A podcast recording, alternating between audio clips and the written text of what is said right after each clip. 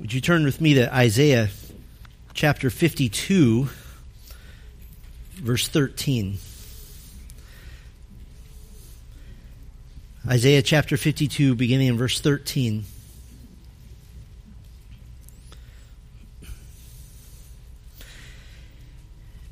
Pray with me for just a moment as you find that text. Our Father, we come now to the best part of the day where we open your word. And if we would hear from God, if we would hear from heaven, we have but to open our Bibles and read it aloud. And we thus hear God speak. And we thank you for that. And as we hear your word now, and then hear the explanation of your word, I pray that you would bolster our hearts, that you would thrill our hearts with the gospel of Christ, that you would make us to be even more in awe of our Savior, and more in awe of your plan of salvation, more in awe of your gracious kindness and mercy to us. Lord, let these truths nail themselves deeply into our very souls so that we might walk in the manner worthy of the calling to which we've been called. We pray these things for Christ's sake. Amen. Isaiah 52, 13. Behold, my servant shall act wisely. He shall be high and lifted up, and shall be exalted. As many were astonished at you, his appearance was so marred, beyond human semblance, and his form beyond that of the children of mankind. So shall he sprinkle many nations. Kings shall shut their mouths because of him. For that which has not been told them they see, and that which they have not heard they understand. Who has believed what he has heard from us? And to whom has the arm of the Lord been revealed? For he grew up before him like a young plant, and like a root out of dry ground. He had no form or majesty that we should look at him, and no beauty that we should desire him. He was despised and rejected by men, a man of sorrows and acquainted with grief. And as one from whom men hide their faces, he was despised, and we esteemed him not. Surely he has borne our griefs and carried our sorrows, yet we esteemed him stricken, smitten by God, and afflicted. But he was pierced for our transgressions, he was crushed for our iniquities. Upon him was the chastisement that brought us peace, and with his wounds we are healed. All we like sheep have gone astray. We have turned every one to his own way. And the Lord has laid on him the iniquity of us all. He was oppressed, and he was afflicted, yet he opened not his mouth. Like a lamb that is led to the slaughter, and like a sheep that before its shears is silent, so he opened not his mouth by oppression and judgment he was taken away. And as for his generation, who considered that he was cut off out of the land of the living, stricken for the transgression of my people? And they made his grave with the wicked and with a rich man in his death, although he had done no violence and there was no deceit in his mouth. Yet it was the will of the Lord to crush him. He has put him to grief. When his soul makes an offering for guilt, he shall see his offspring. He shall prolong his days. The will of the Lord shall prosper in his hand. Out of the anguish of his soul he shall see and be satisfied. By his knowledge shall the righteous one, my servant, make many to be accounted righteous. He shall bear their iniquities. Therefore I will divide him a portion with the many, and he shall divide the spoil with the strong because he poured out his soul to death and was numbered with the transgressors. Yet he bore the sin of many and makes intercession for the transgressors. We've spent extensive time shepherding our hearts in the Word of God, studying, first of all, what the church is to be about. We started this all the way last November, looking at our gift to Jesus. And that led us in a, in a very intentional direction, and that is to build a theology of biblical giving. And all of this in preparation for the three year journey that we've called Joyful Generosity, responding to God's grace as we raise funds for a new facility. And we examined basically every passage in Scripture, every major passage at least, on giving. We established what I think was an, a substantial theology of why we give. And really, at this point, if you heard all seven of those messages and, and you choose not to give anything to the, to the work of the Lord, then that's on you because you have been given the foundation. But today we're calling Celebration Sunday and at the close of the service, we'll sing a hymn together while we gather everyone. And by the way, moms, if you've got babies in the nursery, we're going to get everyone. We're going to empty the building. Everyone will be in here. We'll sing a hymn. We'll gather everyone together. We'll announce what you have chosen to give, what you've chosen to commit toward a new facility, and Lord willing, in the near, near future. That time will have a definite, different feel to it. But we felt it was important first that we honor Christ and we worship the Lord. So you might be wondering on Celebration Sunday, why are you preaching on the suffering Savior? Well, very simply because only a biblical understanding of the suffering Savior gives you anything to celebrate. That is the basis of our celebration. Without the suffering Savior, our sins remain our debt to pay. Without the suffering Savior, our access to God is forever denied. Without the suffering Savior, the fires of hell will burn hotter and hotter, awaiting for you to arrive. Without the suffering Savior, heaven is now just an unreal dream. And without the suffering Savior, death looms as a very real nightmare. And so we have focused on the joyful generosity part. Today we focus on the responding to God's grace part, remembering His grace. And so in these coming weeks, we'll work our way toward Good Friday and Resurrection Sunday using Isaiah 53 and the last part of 52 that we just read. After Resurrection Sunday, we'll look forward to settling back into the Gospel of John where we left off last November. Now, we went through Isaiah 53 almost exactly a year ago, but I want to revisit it with us together for several reasons. First of all, we went through it on Sunday nights for just a few weeks, and so many of you weren't there for that, and this will be a first time through for you.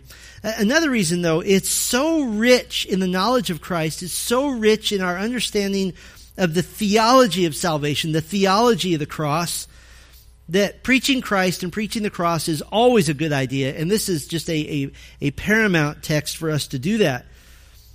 But really, what I wanted to do is just add some fresh study and some fresh insights to this text and walk through it. And it's impacted my own heart, and I hope that it impacts yours as well. That has been my prayer. So, in the in the cold of the night, and in the chill of hardship and pain, and in the iciness that the world gives to us, which were disturbed and disrupted and distressed, Isaiah 53 is like coming to a roaring campfire. And we thaw the chill and the cold and the iciness. So we come in from out of the cold and we warm our souls now around this amazing text. It's a dear and precious, a timeless, a priceless passage about our suffering Savior. Now, the last time we walked through Isaiah 53, we went verse by verse, step by step. That is our usual practice. This time we're going to do it differently. I'm going to organize the text topically, and we're going to consider several different aspects of the suffering Savior, and we'll culminate on Resurrection Sunday, our, our, our, really greatest Sunday of the year.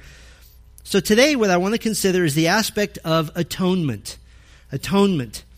Specifically, I'd like to feature several highlights that Isaiah gives us about the atonement. We'll get to those in the text in just a minute. But first, to get our thinking going, we need to just lay some groundwork. And so I just want to pose a few questions for you, and we'll answer them to help our minds get to the atonement. Uh, first of all, probably the question we need to answer first is what is the atonement? What does that mean? Well, it's the means by which sinful man can be reconciled to a holy God. It's very simple. It's the means by which sinful man can be reconciled to a holy God. This involves satisfying the wrath of God. This involves expending and extinguishing all of the righteous punishment of sin onto a sacrificial substitute, that the wrath of God has to be finished, it has to be extinguished. It involves ridding the sinner of all responsibility of guilt and accountability for sin while never once violating God's perfect justice, His holiness, His righteousness, never once excusing sin. God cannot just be Santa Claus and say, I'll just move you from the naughty list to the good list. There has to be a sacrifice. There has to be the justice of God being satisfied. So the atonement is the means by which sinful mankind is reconciled to a holy God. Another question we could ask is who is the focus of the atonement? Who is the focus of the atonement? You have two choices, you or Christ. Which one do you think we're going to talk about? Christ. Christ is the focus of the atonement. Without Christ, wrath is poured on you. Without Christ, the guilt and the responsibility for sin will stay with you for all of eternity. The wrath of God on you forever. You will never be rid of your guilt. So any discussion of atonement that doesn't major on Jesus Christ is hollow and pointless and useless. Now, there are several schools of thought, mostly Jewish, that believe that the suffering servant here of Isaiah 53 speaks of Israel. Others say that it speaks of Isaiah himself, the prophet. Well, this can't be speaking of Israel since the suffering servant is bearing the sins of Israel. That can't be. And it can't be Isaiah since he's unqualified to bear the sins of Israel. He's not qualified to do so. He's a man. He's a mere man. So we stay with the well proven and the long standing view that this is a prophetic vision of the person of Jesus Christ given to Isaiah, by the way, 700 years before the birth of Christ. So who is the focus of the atonement? It is Christ himself. So one more question just to kind of get our minds thinking in the right direction. Why is the atonement important? Why is this so important? Isn't that just a, a dusty theological word that we don't need? Well, very simply, the doctrine of the atonement is absolutely the foundation of the gospel of Christ. It's what everything else is built on. It's the solid bedrock on which every other aspect of salvation from sin is constructed. One little mistake, one mistake in the doctrine of the atonement it leads inevitably to errors throughout our entire understanding of salvation. One mistake leads to a lower view of God because now God needs the help of men to accomplish salvation, to gather his saints together. One little mistake leads to an elevated view of mankind because now we are inherently capable of choosing God. And that's wrong. One little mistake leads to a lower view of scripture, which now clearly teaches scriptural concepts such as election, predestination, regeneration, and you have to explain all those away now if you make a mistake in atonement. And one little mistake in atonement leads to a lowered view of the Holy Spirit. Now the Holy Spirit is at the beck and call of mankind, since a mistake in atonement will lead to the view that the Holy Spirit regenerates those who have faith. Sounds good, but it's wrong faith itself is made possible by the Holy Spirit. So you have to get the atonement right. Now, we've laid that kind of foundation. Let's observe five of Isaiah's highlights concerning the atonement. The first one we'll just call the picture of atonement. The picture of atonement, and this is found in chapter 52, verse 15. The picture of atonement, verse 15, so shall he sprinkle many nations. Your Bible might have a footnote that says, or startle many nations. That is an old view, and current scholarship has proven that to be wrong. It is sprinkle. So you can mark that little footnote out. This is a reference to sacrifice. This is a reference to the sprinkling of blood on the atonement cover, the mercy seat in heaven's holy of holies. Leviticus 16, 15. The, the blood of the sin offering is to be sprinkled on the mercy seat of the Ark of the Covenant in the Holy of Holies, the throne of God on earth. In Heaven's 9, Hebrews 9 verse 12 rather, confirms that Christ is the ultimate sacrifice, and His blood, unlike the temporary sacrifices of sheep and goats and bulls, His blood secures redemption that's not just annual, like on the Day of Atonement, but it's eternal redemption. Hebrews 9:12, quote, he entered once for all into the holy places, not by means of the blood of goats and calves, but by means of his own blood, thus securing an eternal redemption. Every year, the high priest of Israel would have to enter into the Holy of Holies, the one on earth. Jesus entered one time into the Holy of Holies in heaven. And so when Christ ascended into heaven after his death and resurrection, he entered heaven's Holy of Holies and he secured a forever redemption in his own blood. Now, what's the, what is the significance of sprinkling the blood on the mercy seat? On the, on earth, the mercy seat is the throne of God. What is the, the significance of sprinkling blood? It's very simple. the blood is sprinkled to prove that death has occurred. The blood is sprinkled to prove that a sacrifice has been made. And Jesus Christ fulfills a priestly function, the, the work of cleansing from sin by means of the sprinkled shed blood of sacrifice. And so, as it were, Christ entered into heaven and sprinkled his own blood.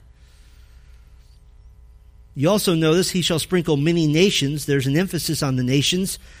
Christ is the Savior of Israel. Israel is the conduit of salvation through Christ to all who are represented by the nations when the roll call of the redeemed is called out in heaven to the glory of God, we will see people from every tribe, every tongue, every people, every nation.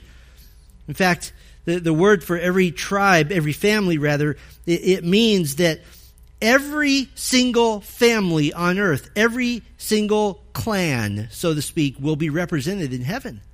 Every single one. Now, this mention of the nations brings up a question. For whom did Christ die? In other words, who is the atonement for? Who is this for? Did Christ die for all of humanity or only for those who would ultimately be saved? Well, I think this is as good an opportunity as any to remind ourselves about the belief system called Arminianism. And this would assert that Christ died to pay for the sins of every single human being who has ever lived. And as such, every human being now is responsible to exert his own will to receive that atonement. Arminianism relies heavily on the human will, on the human decision to effect salvation. That you, who have thought so sinfully and so idiotically about everything in life, is now capable of making the right decision about the only thing that's actually important. Now, this intersects with the atonement because salvation is dependent according to this view, on human decision. So what does that mean? That means that Christ died for everyone in general and no one in particular. That Christ died for all who would hopefully come to faith in him. But we would hold very strongly to what is often called limited atonement. This is the L in the famous Calvinist TULIP acronym. But more helpfully, we would call it definite atonement or particular redemption.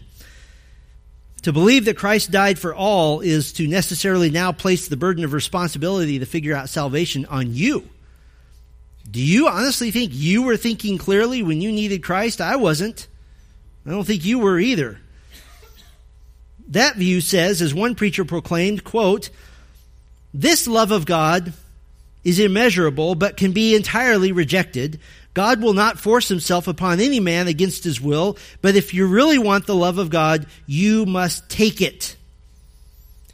You know what Charles Spurgeon said? He quoted from the Gospel of Luke where Jesus said that many shall come from the east and from the west and from the north and the south into the kingdom. And he preached a whole sermon on the word shall. You say you shall not come to Christ. God says you shall. You say, are you going to force me to be a Christian? And God says, Yes, I shall. And God says, I knew that you would call upon me because I decided it. That is the shall of God. We don't say God's love is immeasurable and hopefully you'll figure that out. As a matter of fact, the Apostle Peter uses the picture of sprinkling for atonement the picture we have here in Isaiah, and at the same time confirms who initiated the atonement. He says in 1 Peter 1, he, he opens his book, Peter, an apostle of Jesus Christ, to those who are elect exiles of the dispersion in Pontus, Galatia, Cappadocia, Asia, and Bithynia. That's important. The elect exiles, according to the foreknowledge of God, in the sanctification of the Spirit, for obedience to Jesus Christ, and for sprinkling with His blood. Did you see he just gave the order of salvation? What happens first? The elect, according to the foreknowledge of the Father. The foreknowledge of the Father is not that just God knew who would choose him. That's passive. As one of my heroes of the faith said, that's like throwing a dart at a wall and going and drawing a circle around it and saying, I made a bullseye. That makes no sense. This is active knowledge. This is the elect. It's a Greek word that means the chosen ones. There's nothing passive about that. That's first. Second, in the sanctification of the Spirit. The Spirit intervenes in the soul of the elect, called by Jesus Christ, being born again, called by the Apostle Paul, being regenerated. And when did you ask for that? When did you say, Holy Spirit, come convince me of Christ? You never did that. Third, for obedience to Jesus Christ. So you have election, the calling of the Spirit, the, the, the regeneration, the rebirth of the Spirit. Then third, you have obedience to Christ. This is the act of believing the gospel. Of course we say you must believe. Of course we say you must have faith, but you didn't start it. You didn't start it. And then fourth, for the sprinkling with his blood, that the atonement is now graciously, fully applied to you after election, after the calling of the Spirit, after regeneration, after you have believed and been obedient, and now your sins are atoned for. We've been sprinkled with the blood of Christ by the will and the choice of God in his gracious kindness. The sprinkling proves that the sacrifice has been made. That's the picture of the atonement. Isaiah gives another highlight concerning the atonement we would just call the obedience of atonement. The obedience of atonement. The opening line of this beautiful section in chapter 52, verse 13, declares boldly from the mouth of God the Father concerning his Son Behold, my servant shall act wisely. Behold is a, is a word in Hebrew that just means listen up. I mean what I'm about to say and he shall act wisely. It means to have success. It means to do something skillfully. It means to do exactly the right thing at the right time in the right moment. It can also mean that he will prosper, that all that he does will be effective. Jesus affirmed this himself. He prayed to the Father in John 17, I glorified you on earth, having accomplished the work that you gave me to do. Everything was done. Every sermon, every healing, every demon that was cast out, every person who came to faith, every word, every act of the Lord Jesus Christ exactly according to the plan and the, precisely in the will of his Father. And according to his Father's will, Luke 9:51 when the days drew near for him to be taken up, he set his face to go to Jerusalem. Nobody dragged him there. He walked to Jerusalem to die. He did it of his own will completely obedient to the plan of his father. Look at chapter 53, verse 4. The first half. Surely he has borne our griefs and carried our sorrows. Surely he has borne. This is a mark of emphasis. It means truly, indeed, verily. So what has Christ truly, indeed, verily, surely done? He has borne it means to lift something up. It means to carry it. And so he is lifted up. He's carried our griefs, first of all. Now, this is a broad translation, most often used in this 24 times in the Old Testament to speak of disease, sickness, or illness. It is a mistake, though, to take the charismatic interpretation that one of the reasons Jesus died on the cross was so that we could be healed of all of our diseases at any time. That is a low view of the cross. That is a low view of Christ. That is a high view of self The text is speaking, speaking of infinitely higher things, atonement from sin. But just because you can't interpret this to mean that you can claim healing at any time you want based on Christ's work, it doesn't mean that physical infirmity is off the table for discussion. The primary problem in view with the Hebrew words griefs, which means sickness and illness, and then sorrows, which just speaks of pains, the primary problem in view here is not the judicial legal position of the sinner before God. The primary problem in view here is simply the real life consequences of sin that we experience because of that judicial position before God. That we are considered a sinner, but these words speak of all the terrible things that happen because of sin. God told Adam, if you break my law, you will die. That is the judicial position. What happened to Adam? He died. Those are the consequences. And so these words, are the griefs and the sorrows, this, these words encapsulate all that mar our human existence because of sin. That we do have diseases, we do age, we do have debilitating conditions, we do have pains, we do have sorrows. So the question is, is in the midst of a passage that's so high and so lofty, Why would Isaiah be speaking of something so lesser, such as just physical illness, versus the larger issue of, of sin? Well, because the text here is telling us that Jesus isn't just pronouncing you innocent of sin by virtue of his substitution. He's also pronouncing that you will be saved from the results, from the consequences, from the outcome of sin. That all that sin causes, you'll be rescued from those things. Salvation from sin isn't just a judicial proclamation of a change in status, but it's your change in destiny. It's the change in what's going to happen to you. Listen, the results of sin and the fact of being in sin, they're joined at the hip. To solve one, you must solve the other. And the atonement and the healing of all the consequences of sin must go hand in hand.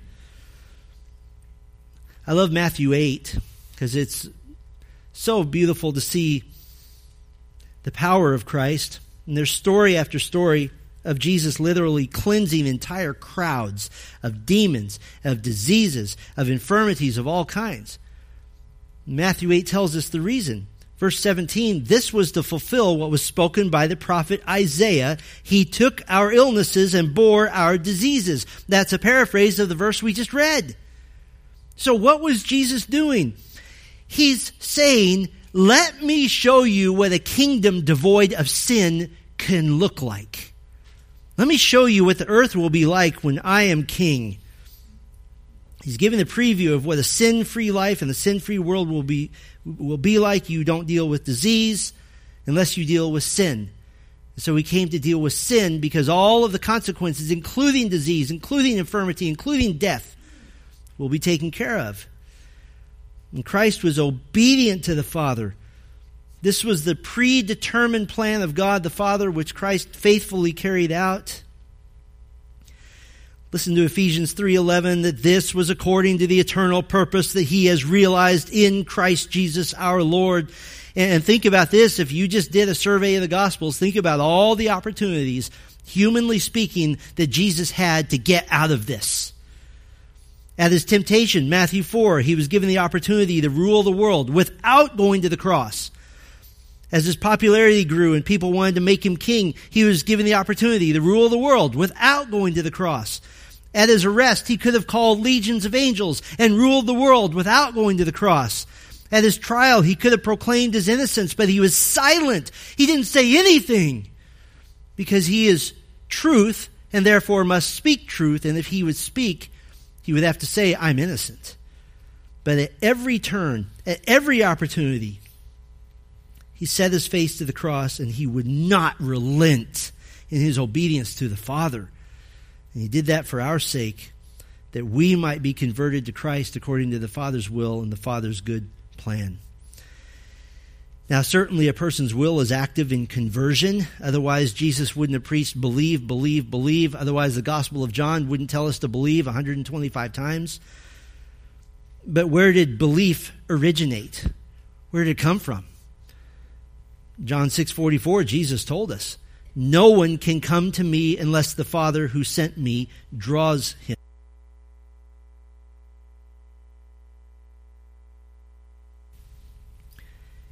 and it puts human decision as the activator of divine mercy instead of divine sovereignty as the activator of human decision. And so, yes, we obey the gospel, but it's first because Christ obeyed his Father. That came first. You couldn't decide to be born again any more than you could decide to be born the first time. Uh, you, you couldn't do that. What, what did you do? Call down from some ethereal non existence to mom and dad and say, hey, why don't you go out on a date night because I want to get here? That's ridiculous. We are here because of the choice of God and the choice of God alone. Listen, you must believe, but the belief that you have, if you are in Christ, the belief that you had at the moment when your eyes were open, that was not your idea. That wasn't your idea. He was obedient. There's another highlight. We'll call it the fullness of the atonement. The fullness of the atonement. How much of your sin did Jesus take care of? Verse 5 of chapter 53, but he was pierced for our transgressions, he was crushed for our iniquities. Upon him was the chastisement that brought us peace, and with his wounds we are healed. This is crucifixion language with 100% accuracy of a true prophet of God. This is, by the way, before crucifixion was invented. Christ was pierced as the Romans drove nails into his wrists and feet. Christ was pierced when his side was speared. And this verse starts with a conjunction, but he was pierced for our transgressions. Eh, meaning, we, that is Israel, thought he was stricken by God for his own sins at the end of verse 4. But actually, this is the great realization of the gospel. Oh, he was pierced for my transgressions. He was crushed for my iniquities. It was for me. And it couldn't be a 50% price paid. He, he couldn't pay 90%. He couldn't pay 99%. It had to be 100% payment because James 2.10 says that if you have broken one of God's laws, you are guilty of all. It had to be a total forgiveness. Every single sin had to be placed furiously and frightfully onto the person of Christ. And onto him was placed eternity after eternity of hell and torment. This is poured onto him until the wrath of God against your sin is fully spent. All the arrows of the judgment of God have been spent and they've been shot. The magazine in the clip of the judgment of God is emptied on Christ. And then and only then did Jesus say those beautiful words that are so important to us. It is what? Finished. But God didn't just empty the wrath, his wrath on Christ so that we could now have a neutral relationship with God. This wasn't like you appeared before a judge and the judge pronounced you innocent and said, have a good day, I'll never see you again. The payment of Christ didn't just square the accounts between you and God. It reconciled you to God such that all that he has is now yours. That in Christ you have, according to 1 Peter 1 4, an inheritance that is imperishable, undefiled, and unfading, kept in heaven for you. As Elvina Hall's hymn titled, Jesus paid it all. He didn't pay most, he paid it all. Think about all the sins that you have committed just today, all the ones in the last week, all the ones in your last year, in your lifetime it's overwhelming. You know what the Bible says that the, those sins contain? They, they're listed in. They're listed in books, in books. But your book is empty before Christ. There is no list. That's full atonement. So another highlight of Isaiah concerning the atonement, we'll call it the pathway of atonement. The pathway of atonement. In verse 6, we see a clear contrast between unholy humanity and the holy Savior. All we like sheep have gone astray. We have turned everyone to his own way, and the Lord has laid on him the iniquity of us all. Now, verse 4 said, He has borne our griefs and carried our sorrows, that the burden of sin is on him. Now, verse 6 emphasizes who put it on him. The Lord did. God the Father placed on God the Son the iniquity of us all. This is an important word theologically for you. Iniquity. The usual translation of a Hebrew word we, we see in English as iniquity, but it has as it, at its root an important concept. It means something that is twisted, that's warped, that's bent. It used to be good, now it's bad. It used to work, now it doesn't work. It used to be functional, now it's dysfunctional. In other words, we took the holy intentions of God and made them unholy. We took the tongue, which is meant to bless, and with it we curse. We took hands meant to create, and with them we kill. We took feet meant to walk in righteousness, and with them we walk in the path of sinners. We took the sexuality that God meant to bless marriage, and with it we please ourselves. We took the eyes meant to look on the holy things of God, and instead we look at the lustful impurities of our own desires, and we took the ears meant to take in eternal, glorious wisdom. And instead, we listen to the lies of worldliness and seduction and greed and deception. We've taken what is good and twisted it. That's what iniquity is. But why did Jesus have to die? Why couldn't God just put Jesus, or frankly any person for that matter, through some sort of punitive penance, some sort of psychological torture for a while, or some sort of in, invisible spiritual torment until sin was atoned for? Well, Jesus had to die because this was the standard that God originally set out to Adam. That if Adam sinned, he was impure, he was unholy, he was defiled, he was wrecked, he was done and the only way to purge evil is to get rid of it, to kill it. You cannot reform sin. It has to be killed because the wages of sin is death. Listen, let me put it this way. God created mankind as a physical, spiritual being to enjoy his goodness, enjoy his creation, enjoy his presence forever. That was God's original purpose for man, and that continues. And so, in rejecting the goodness of God, rejecting his, his creation and his goodness in creation, rejecting the delight of his presence, because we love our sin, just retribution for sin includes the physical and spiritual torment of the whole person. Every human being that has ever been born still exists is still conscious, is still cognizant, is still aware. Human beings never go out of existence because we're made in the image of God who is eternal. And so rebellious mankind won't just be snuffed out. We're immortal. We won't get to just have some sort of floating amorphous existence after death. Revelation 20 says that God will resurrect all the unsaved dead into bodies with which they will experience the torment of God for all time. In a place where the worms that eat dead bodies never die because the body won't die. And where the flames of the torment of hell are never extinguished. And someone might ask, why is God so harsh? Better question, why is God so holy? Why is he so holy? Can you take back a lie? By saying, I'm sorry? Did that actually take back a lie? No. You've already violated the holiness of God. It's there. You can't undo it. It will go on. That lie will go on into eternity. Therefore, the punishment must go on into eternity. Can you take back wicked sexual immorality? There's nothing you can do to undo it. You can't take it back. Can you take back a murder? You've taken a life and that person will be murdered for all eternity. You can't unmurder them. And so, what have you earned? You've earned physical and spiritual torment because you can never take back a sin. Your body will only know the pain and the anguish of agony. Your only experience of God will be his furious wrath. And you'll only experience, your only experience of creation will be the place he creates to torment you.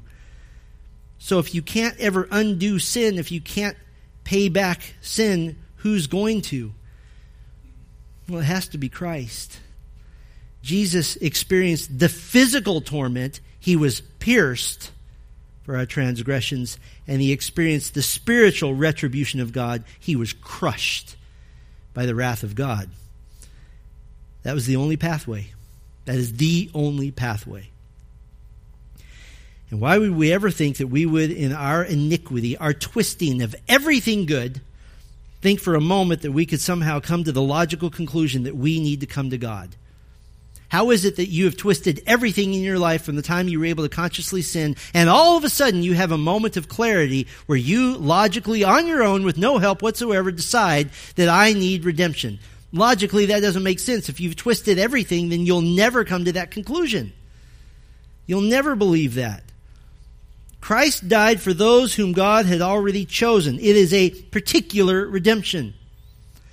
Now, you don't have to understand that to come to faith in Christ. You don't have to. You don't have to believe that to be saved, but you're saved despite your error. Great 19th century preacher, one of my heroes of the faith, Charles Spurgeon, he said it this way. This is cute how he says this. He says, I have known some that at first conversion have not been very clear in the gospel. They could not spell the word grace.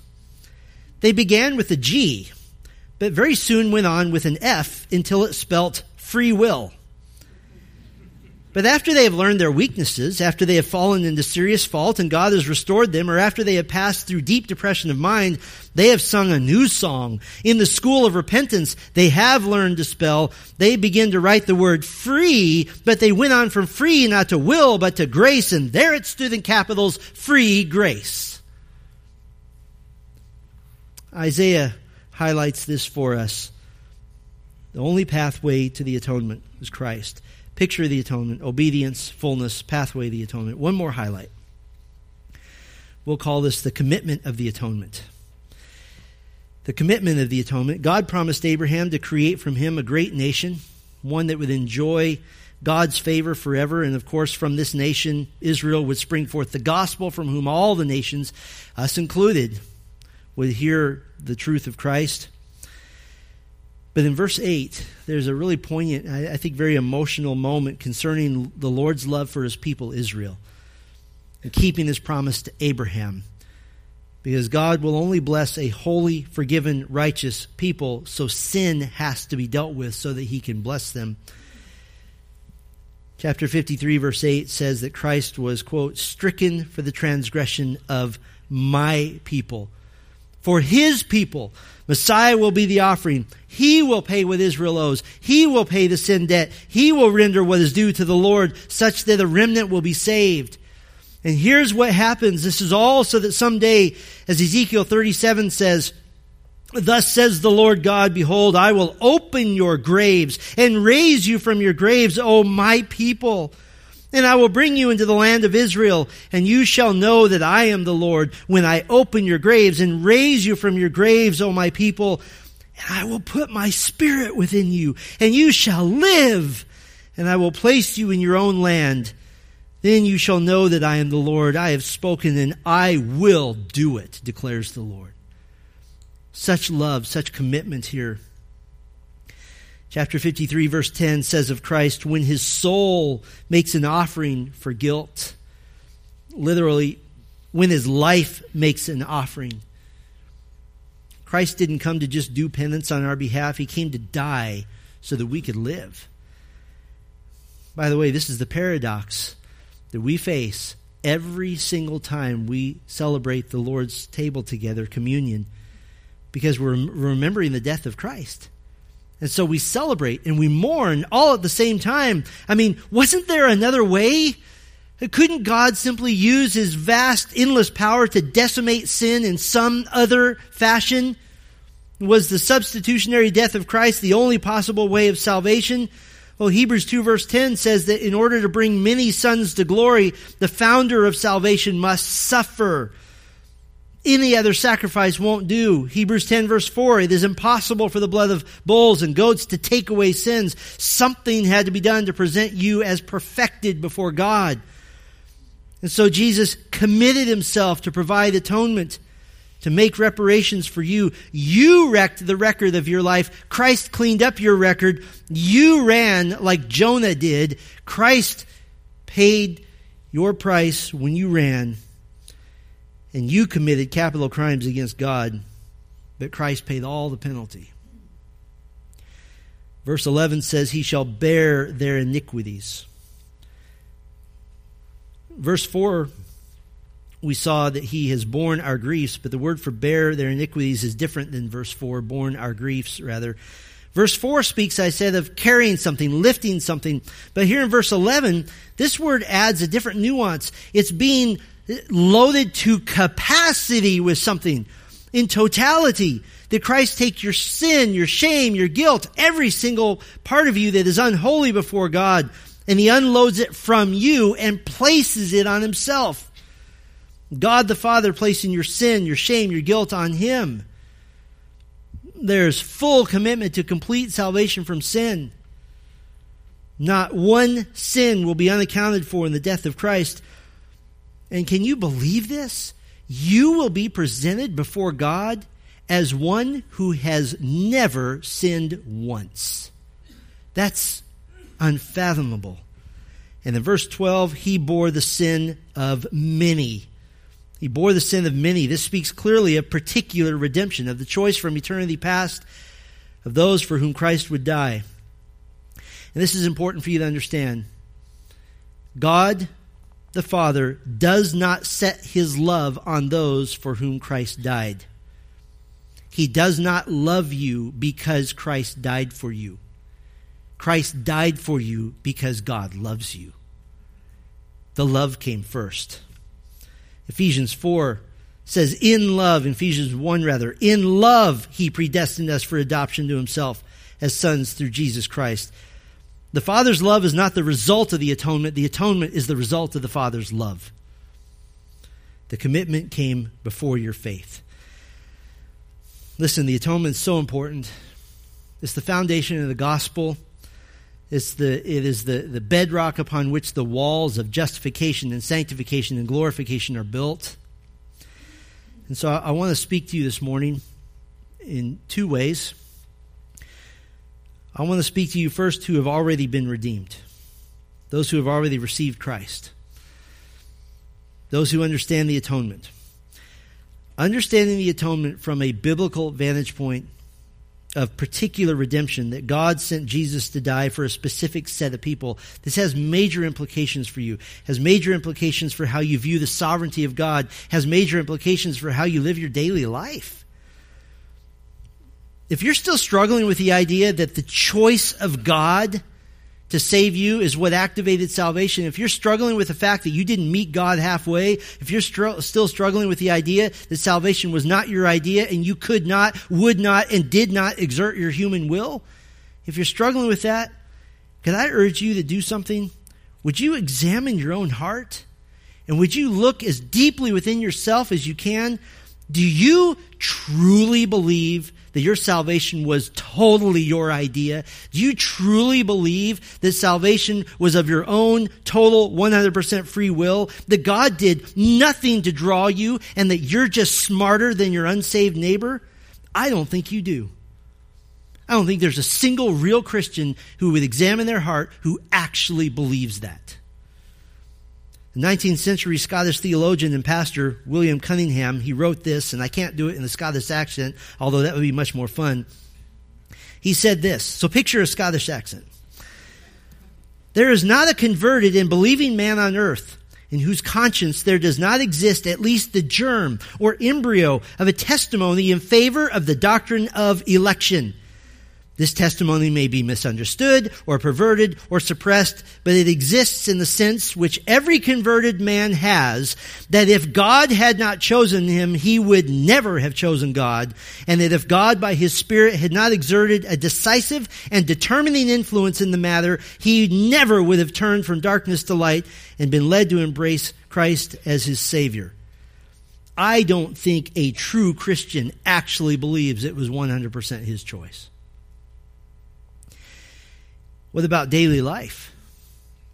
If you say, I believe God is sovereign, but mankind must choose salvation by his own power, then you've already undermined God's sovereignty and you've made some exceptions for his sovereignty, right?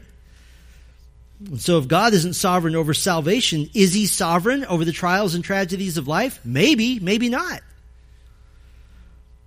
Charles Spurgeon preached this in fact, it was so shocking in his time that the editor of his sermons took this line out and Spurgeon found out about it, got him in trouble and put it back in. He said, quote, I can never understand what an Arminian does when he gets sick, when he falls into affliction and sorrow. Meaning that if you don't have a total belief in the sovereignty of God, including sovereignty over salvation, how can you really know that He's sovereign over sickness, death, anything else tragic in life? Because now God isn't fully in control. And so, if you're a believer in Christ and you're still wrestling with the sovereignty of God, just stop.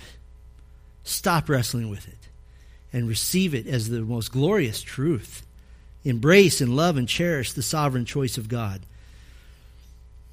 If you think there's a question, well, would I have chosen God without his sovereignty? The answer is easy no. You wouldn't have. Nobody would have. Romans 3 says that.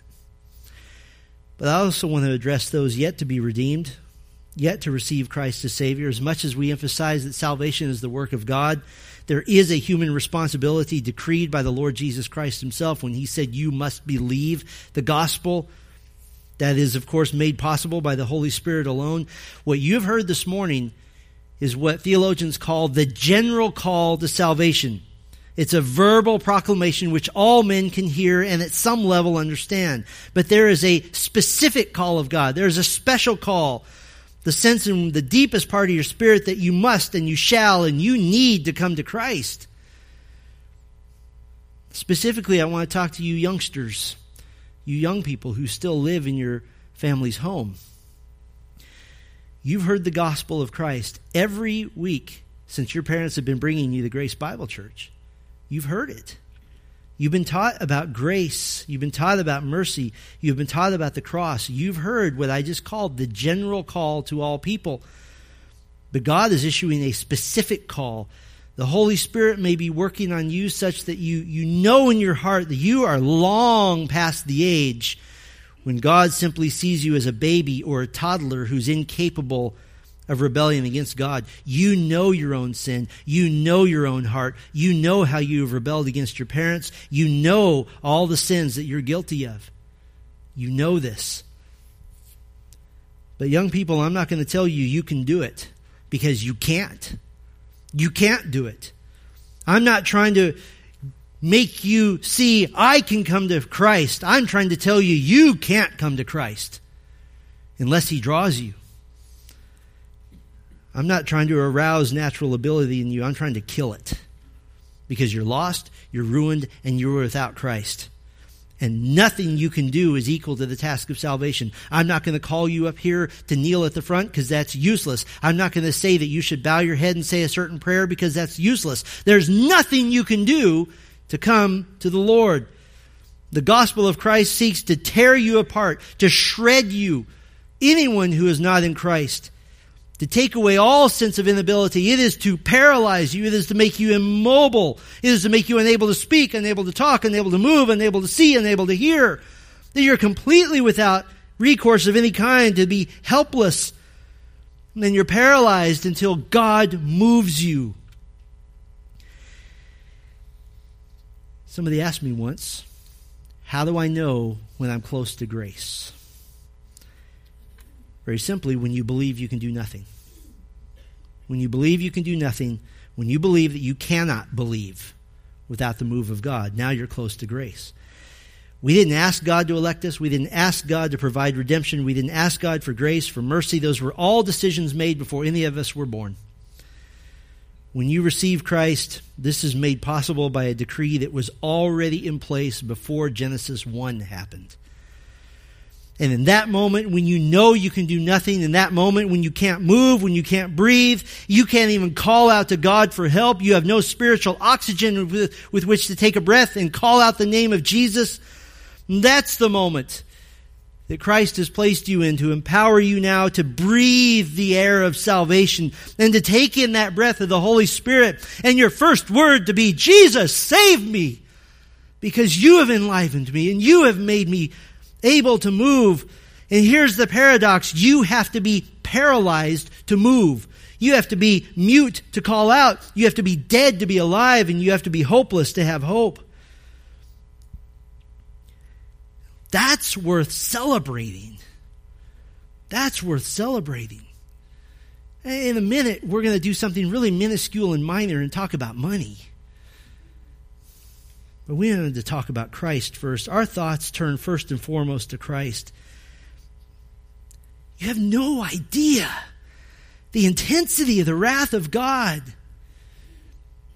It's so intense that on all those who have the wrath of God poured on them, it will never be extinguished for all eternity. And when 10 billion years have passed, God's wrath will not have yet begun to be extinguished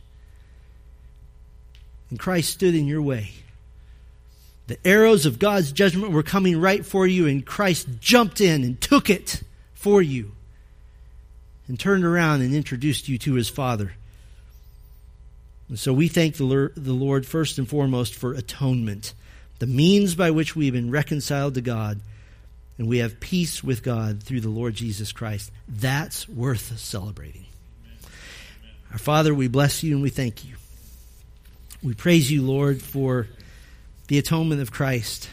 We are stunned by how badly he had to suffer, how much pain he had to endure. Not only did he endure emotional humiliation, psychological torture, physical torture and death, but perhaps worst of all, he endured the pouring out of the wrath of God upon him when he stood face to face before God, not as his father, but as a judge. And you made him who knew no sin to be sin on our behalf, that we might become the righteousness of God in Christ. And so we give you thanks for the atonement. We give you thanks for the cross. And Lord, we beg you and we ask you among those among us who are dead in their sin, who are paralyzed, who are mute, who are deaf and blind to spiritual things, would you enliven them with the breath of God so that they might cry out, Jesus, save me? They might cry out, Have mercy on me, O God. And might this be the day in which they have that time of reconciling their relationship with you and be made right before you because of Christ. And for all who are in Christ here, Lord, give us a greater and grander vision of the sovereignty of God that we might trust you for each and every daily difficulty and trial, knowing that if you from eternity past could handle the salvation of our dead souls, you certainly can handle everything else. And we trust you, and we trust your sovereign will, and we thank you and praise you in the name of Christ. Amen.